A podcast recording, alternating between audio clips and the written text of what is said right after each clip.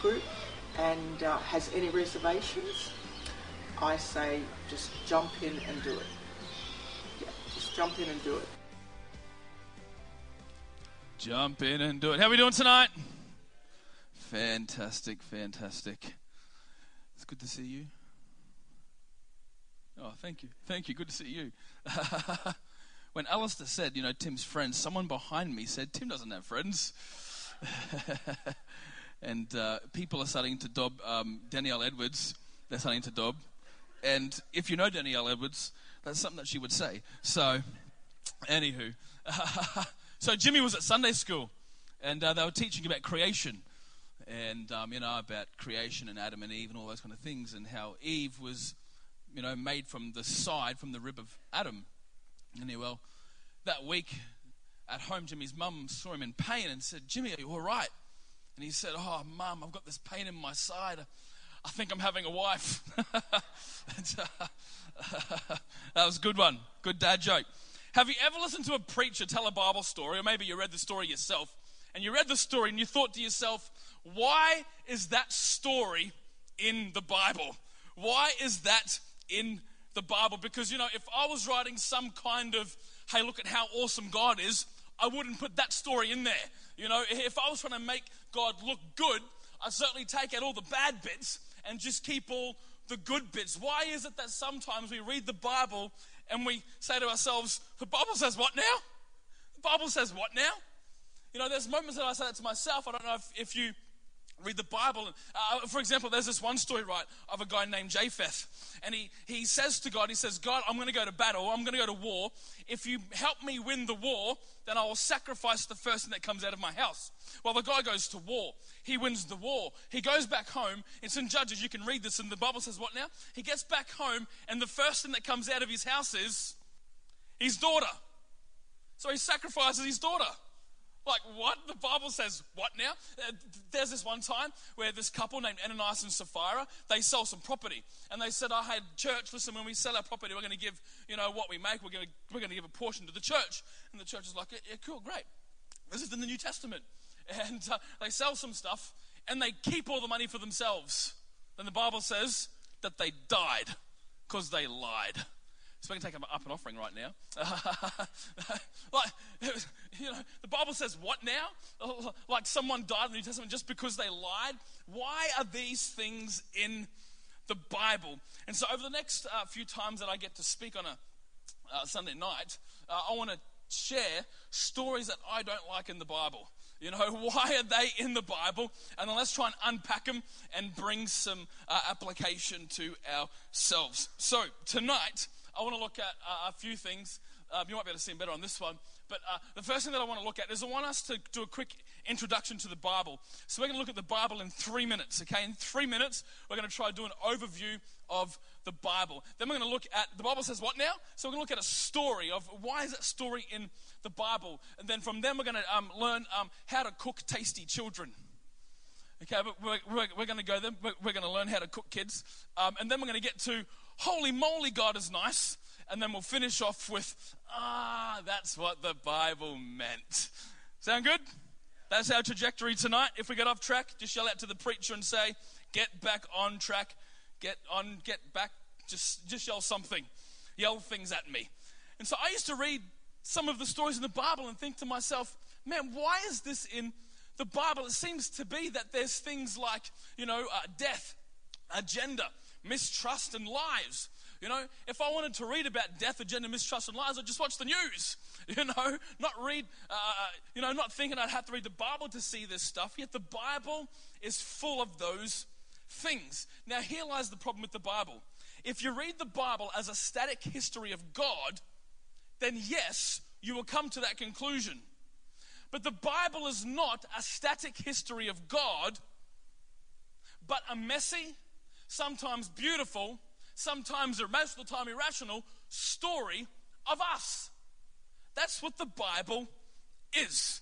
And so we're going to try and do a Bible introduction. This is for, here's Bible College right now for you. Three minutes Bible College. Are you ready? So if you're young, get your phone out, and I want you to time me. We're going to try and get this in three minutes. Okay, so get your time, what your, your timer out. We're going to try and time this. Are you recording me, Angelique? Are you really? Yeah, you're dodgy, dodgy South Africans. Seriously. hey, hey, I can speak your language. the Bible in three minutes. Okay, you got your stopwatch out? Let's see if we can do this. Try and keep up with me. If you're on the TVs, you're going to be able to see a lot better than uh, everybody else. Let me just get my timer up. I'm going to kind of cheat. No, no, no, it starts when I say go, not when you say go. okay, you ready? Go. Okay, so First up, the Bible is not a Christian book. You know, usually each belief system would uh, have their teachings written out so that the group had a clear and objective way to separate themselves from everybody else. But the Bible is not a book for Christians to claim to separate themselves from everybody else. It, uh, um, it's not, a, it's not a book used to tell some people that they're in and some people that they're out. But the Bible is a library of books of what it means to be human. So, therefore, the Bible is for everybody. The Bible is a book for humans that deals with human things like war and stress and sexuality, history, desire, health, fear, and loss and transcendence, and money and empire, and grace and healing and slavery and doubt. All this exists within the library of the Bible. The Bible itself is a five dimensional work consisting of things like history and poetry and letters and songs and stories. One major problem that we have with the Bible is that when we unpack it, we sometimes look at it from only one dimension. For example, Jesus always spoke in stories. We call them parables. Jesus always spoke in stories that did not happen, but they are creative, imaginative examples of a much larger point. And so sometimes in the Bible, we've taken writings which were meant to sometimes maybe be things like poetry, and we read them in the context of history, missing the bigger point that the writer was trying to make. And so, uh, you know, and, and, this is why in the modern age people try and discredit the Bible. They call the Bible things like outdated and prehistoric and no relevance to the modern age because they have misinterpreted it looking through only one lens. But the thing is this even though the book is around about 1500 years old, we still fall short of its uh, standard of how a human should treat others with kindness and with grace and humility, unselfish desire and love. So, how do we get this collection of books? Well, in the beginning, God revealed himself. And people had experiences with God and began to tell stories. And so, for a few thousand years, there were lots of oral stories of people's experiences with God. Then somebody had an idea and wrote those stories down. So now there's many books and thoughts and letters and poetry and history going around. And so in 367 AD, some people took all those books together, collated them, and that's how we now get the Holy Bible. We now have 66 books from 40 authors written over three continents and three languages by shepherds, physicians, fishermen, uh, priests, philosophers, and kings. It's a collection of experiences written by real people in real places and in real times whose purpose was shaped by economy, politics, personal history, context, and religion. The Bible is this amazing collection of human experiences and how God keeps on trying to enter our space. He goes from being up there to being down here. The Bible is Him daring us to overcome our fallenness. It's to show us how to be more human, to be more humane. That is the Bible. Stop. how did I go? Three minutes? How, how long? Oh, shut up. Seriously. so that's the Bible in three minutes. This beautiful book full of human experiences and God, try, you know, God uh, being involved in the life of humanity. Yet the Bible is, you know, full of these moments where it's like, man, the Bible says what? Like, why is that in there? And so tonight I want to share one of those stories of what, why is that story in there and see if we can unpack it and relate it to us and to you. Amen? Praise the Lord. So we can look at Genesis 22. Genesis 22, and if you want to get at your Bibles, you can, or get at your phone. Genesis 22, 1 to 3. I'll have it on the screen. You can read with me if it says this. Check this out. Sometime later, God tested Abraham's faith. Abraham, God called. Yes, he replied, Here I am. Take your son, your only son, yes, Isaac, whom you love so much, and go to the land of Moriah, Carrie. Go and sacrifice him. Check this out. Go and sacrifice him as a burnt offering. the Bible says, What now? God says, Hey, Abraham, take your son that you love, your only one, which is quite strange because Abraham actually had two sons, but take your son and go and kill him as a sacrifice. Go to the mountain, which I'll show you. Check this out. The next morning, Abraham got up. Who finds that? Who finds that story strange? Right? God wanting, you know, hey, take your son, go and kill him. You know, what kind of God? You know, a, a, a, few, a few, questions. Uh, my, my first question is this Why does Abraham get up so quickly? Why does Abraham get up so quickly without any protest, without any question? Uh, my second question is this um, Why was God trying to test Abraham's faith? Um, you know, which leads to another question Is that how God works faith? Which leads to another question. You know, are there challenges in my life right now that are simply tests? Which leads to another question Am I passing my tests? Which leads me to another question uh, You know, should I be looking for things to do for God? To, you know, uh, uh, increase my faith, to test my faith. Uh, third question Why does the writer uh, mention Abraham's only son he actually has two? That's just interesting. And number four, what kind of God asks for a human sacrifice? What kind of God, of loving God, asks for a human sacrifice, which leads me to this question Why does Abraham seem not to be worried as if this request is a normal thing for God to ask? Why did Abraham get up so quickly without any questions? That intrigues me. And so I think to answer that question, the first thing that we need to know is how to cook tasty children. Bit of religious history to have the most important things going well in your life, which was good procreation, which means having kids, um, having water for your crops, and you know uh, having sun for your crops. Uh, you had to appease the gods in the heavens. So what you had to do, you know, so that they would provide you with just the right amount of these essentials. You know, so if you wanted lots of kids, wanted good rain and good sun, then you have to make sure that the gods like you. You have to make sure that the gods are happy with you, because then they will bless you. And so the people of the day saw themselves as pawns um, to these unseen powers. So the belief arose, you know, that these forces are either for you or against you. You know, so if you're having lots of kids, then the gods must be for you. If you don't have kids, then you must be cursed. We see that in the Bible, that kind of thinking. You know, if you had uh, good rain, not too much rain, because too much rain kills, not enough rain kills. If you had the perfect amount, the gods must be for you. Anything else, the gods must be against you. Same with your livestock and all those kinds of things. And so the question that people were constantly asking was this How do I keep those forces on my side? How do I keep those unseen forces on my side? How do I keep them happy? So, what they came up with was this idea of sacrifice, this idea of offering. So, whatever crop I got, you know, whatever livestock that multiplied, I would give a portion back to the gods to try and make them happy, you know, to, to, to, to, to make them happy with me. And so, in doing so, they would be happy. I'd have kids, I'd have good rain, and I would have good sun. Now, problem number one what if you gave your offering, but you didn't have kids, you didn't get good rain, and you got terrible sun? What would you do? That is a problem. Well, they concluded that maybe I hadn't offered enough. That's what they thought. Maybe I hadn't offered enough.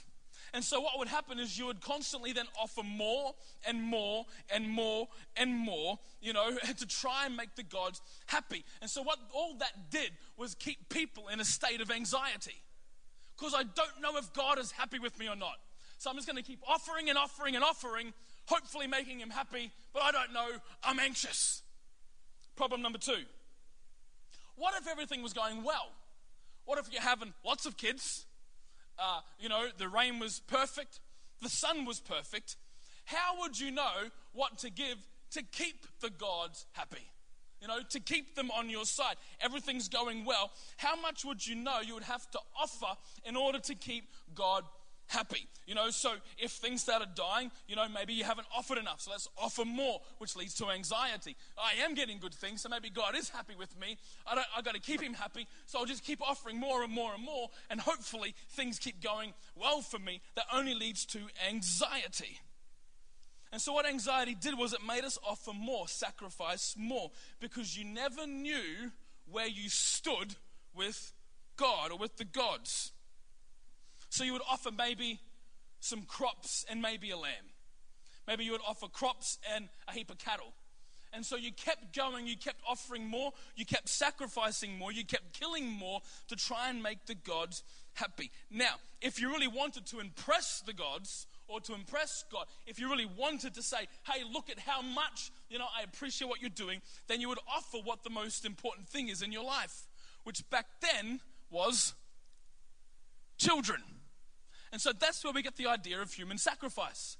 Uh, you know, that it seemed a normal thing to do. It's why it's on the fringes in the Old Testament, you know, because the people of the day, remember the book wasn't written for us today, it was written, you know, for an audience back then. The people of the day saw that as such a normal thing. So back to Abraham. Can you see now how when God says to Abraham, hey, go sacrifice your son, your only son, can you see how Abraham goes, oh, yeah, that's a normal thing to do?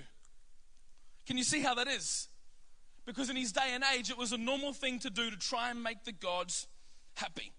Now, if we stop there at the story, if that was the end story, then yes, you know, the Bible is like, man, that's why is that story in there? You know, but to understand what's happening, we need to go a little bit further and dig a little bit further. And as we do, you see that holy moly, God is nice. Holy moly, God is nice. So, further in the story, it says this that for three days, Abraham and Isaac traveled. For three days, it seemed like Isaac was a dead man. Yeah? Abraham, go sacrifice your son. Okay, they walk for three days. For three days, it seemed like Isaac was a dead man for three days. Check this out. Genesis 22 5 says this Stay here with the donkey. This is Abraham talking to the servants. Stay here with the donkey. Abraham told the servants. The boy and I will travel a little further. We will worship there, and then we will come right back. I find this interesting. You know, it seems like Abraham has some kind of insider information, yeah? You know, he knows something that maybe we don't right now. So for three days, it seemed like Isaac was going to die, but Abraham knew something else was going to happen. This wasn't going to be the case. Isaac wasn't going to die, but he was going to live. Now, can you see the parallel of Jesus here? That for three days, it seemed like Jesus was dead. It seemed like the Father had taken Jesus to the cross and Jesus was dead for three days. But who, who knows he wasn't dead for three days? Who knows that he came back? Praise the Lord, right? and so, so what kind of God wanted a human sacrifice? Not this one. Not this God. God didn't want a human sacrifice. Um, I had a preacher preach the story once. And, you know, he told the church how this story is about, you know, giving up the, uh, the things that you love the most you know, to show God how much you love Him. That's what this story was about. It was about sacrificing the things that you love the most, but that's not what this story actually is about at all. It's got nothing to do with sacrificing what is most important in your life because something is happening just around the corner. Check this out. Everybody who heard the story uh, knew what was happening, right? They, as soon as uh, the, the Bible said, hey, Abraham, take your son and kill him, what that did was it sucked the people into that story straight away. Because as soon as they heard that, hey, take your son and kill him, they were like, yeah, that seems like a normal thing to do. Seems like a normal thing for a God to ask for a human sacrifice. It's like a normal thing to do. And so it sucked the people of the day into the story. Uh, but then something changes. God begins to change the rules. And in Genesis 22 13, 14, check this out. It says, Then Abraham looked up and saw a ram caught by its horns in a thicket. So he took the ram and sacrificed it as a burnt offering in the place of his son. Abraham named the place Yahweh Yireh or Jehovah Jireh, which means the Lord will provide. And so instead of God, uh, this God asking for more, this God did something shocking. What's so shocking about this story is this that when the people first heard this story and heard the whole idea of Abraham, take your son and kill him so that you, so that you know God's happy with you, everyone who read this story would have been like, yeah, our God does the same thing. That's a normal thing to do. What's shocking about this story is this, though that God says, hey, Abram, actually, don't. Actually, and here's the shocking bit God says, actually, I'm going to give to you. It's the first time in religious history, it's the first time in, in recorded history that a God actually gives to his people. So, this story actually is so shocking. It's got nothing to do really with human sacrifice. That was just the part to suck the people in, to get them interested. But then the story really is about God saying, hey, actually, you know, you don't have to take life anymore. You know, you don't have to be so anxious to and, and worry about where you stand with me, you know, because I'm going to give to you. It's nothing that you can give to me to make you uh, to make me like you more. It's what I have done for you. You know what's interesting is that later on in the story, an angel comes to Abraham and says, "Abraham, God's going to bless you, and He's going to bless the whole world." We didn't even deserve it. It's nothing that Abraham did, but it was everything that God did. You know, God is going to give to everyone. Let me tell you tonight, God gives to you. There's nothing that you can give to God to make Him like you more, but it's everything that God did, you know, and He just likes you because you're you. He just loves us because we are us. And it's at that moment we look at the story and we go, ah, that's what the Bible meant. It had nothing to do with me giving up things or had nothing to do with me sacrificing things and everything to do with God saying, Hey, I'm going to change the rules.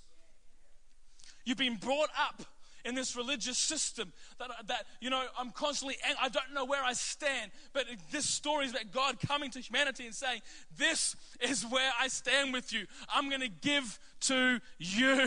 And that's good news tonight, isn't it? Uh, so good. You know, we need to stop giving to God out of anxiety because God gives.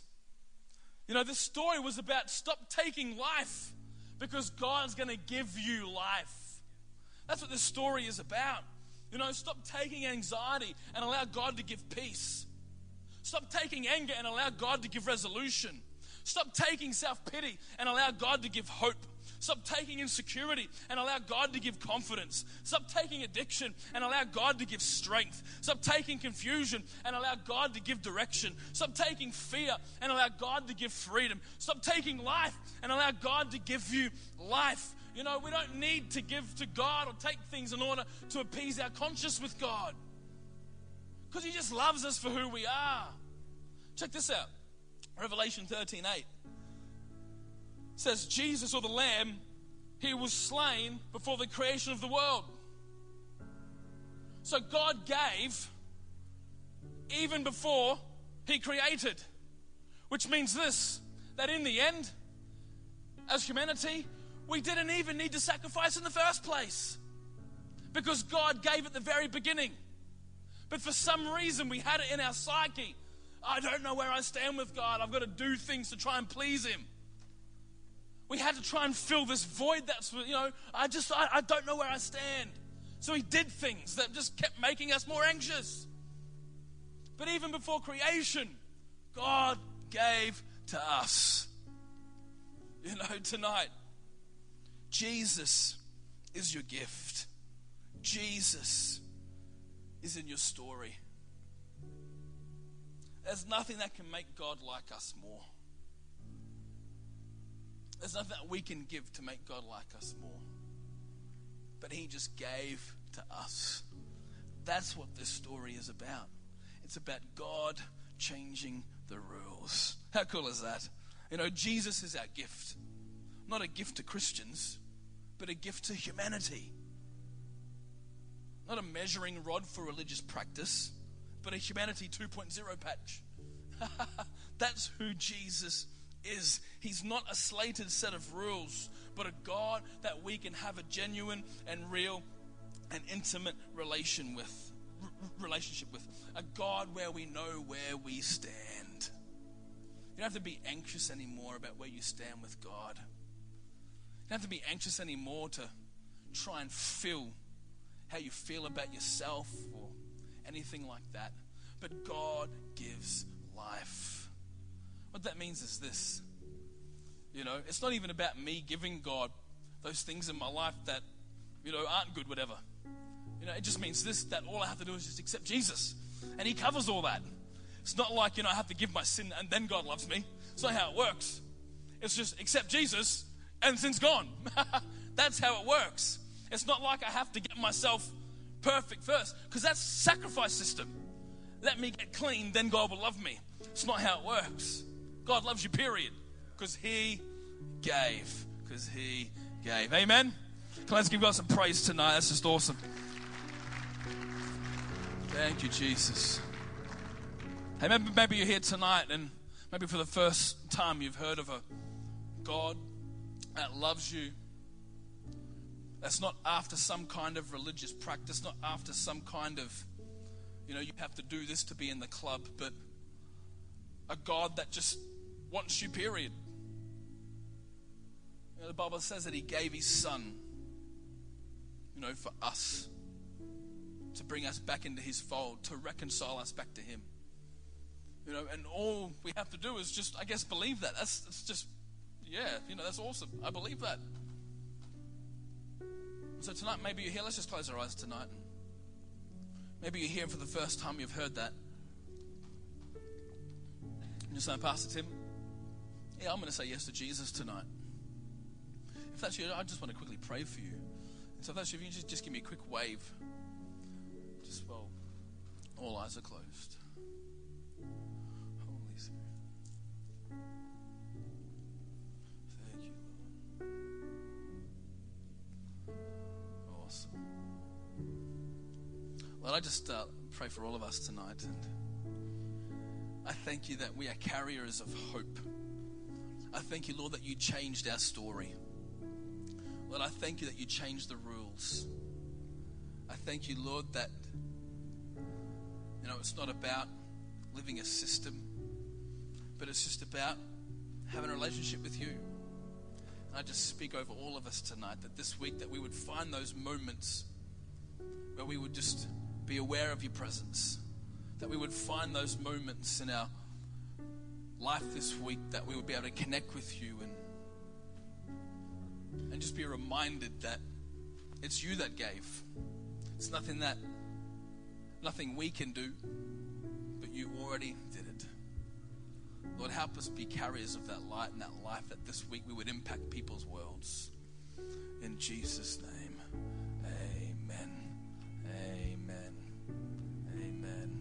So that is what the Bible meant. Cool? Awesome. Why don't we stand tonight?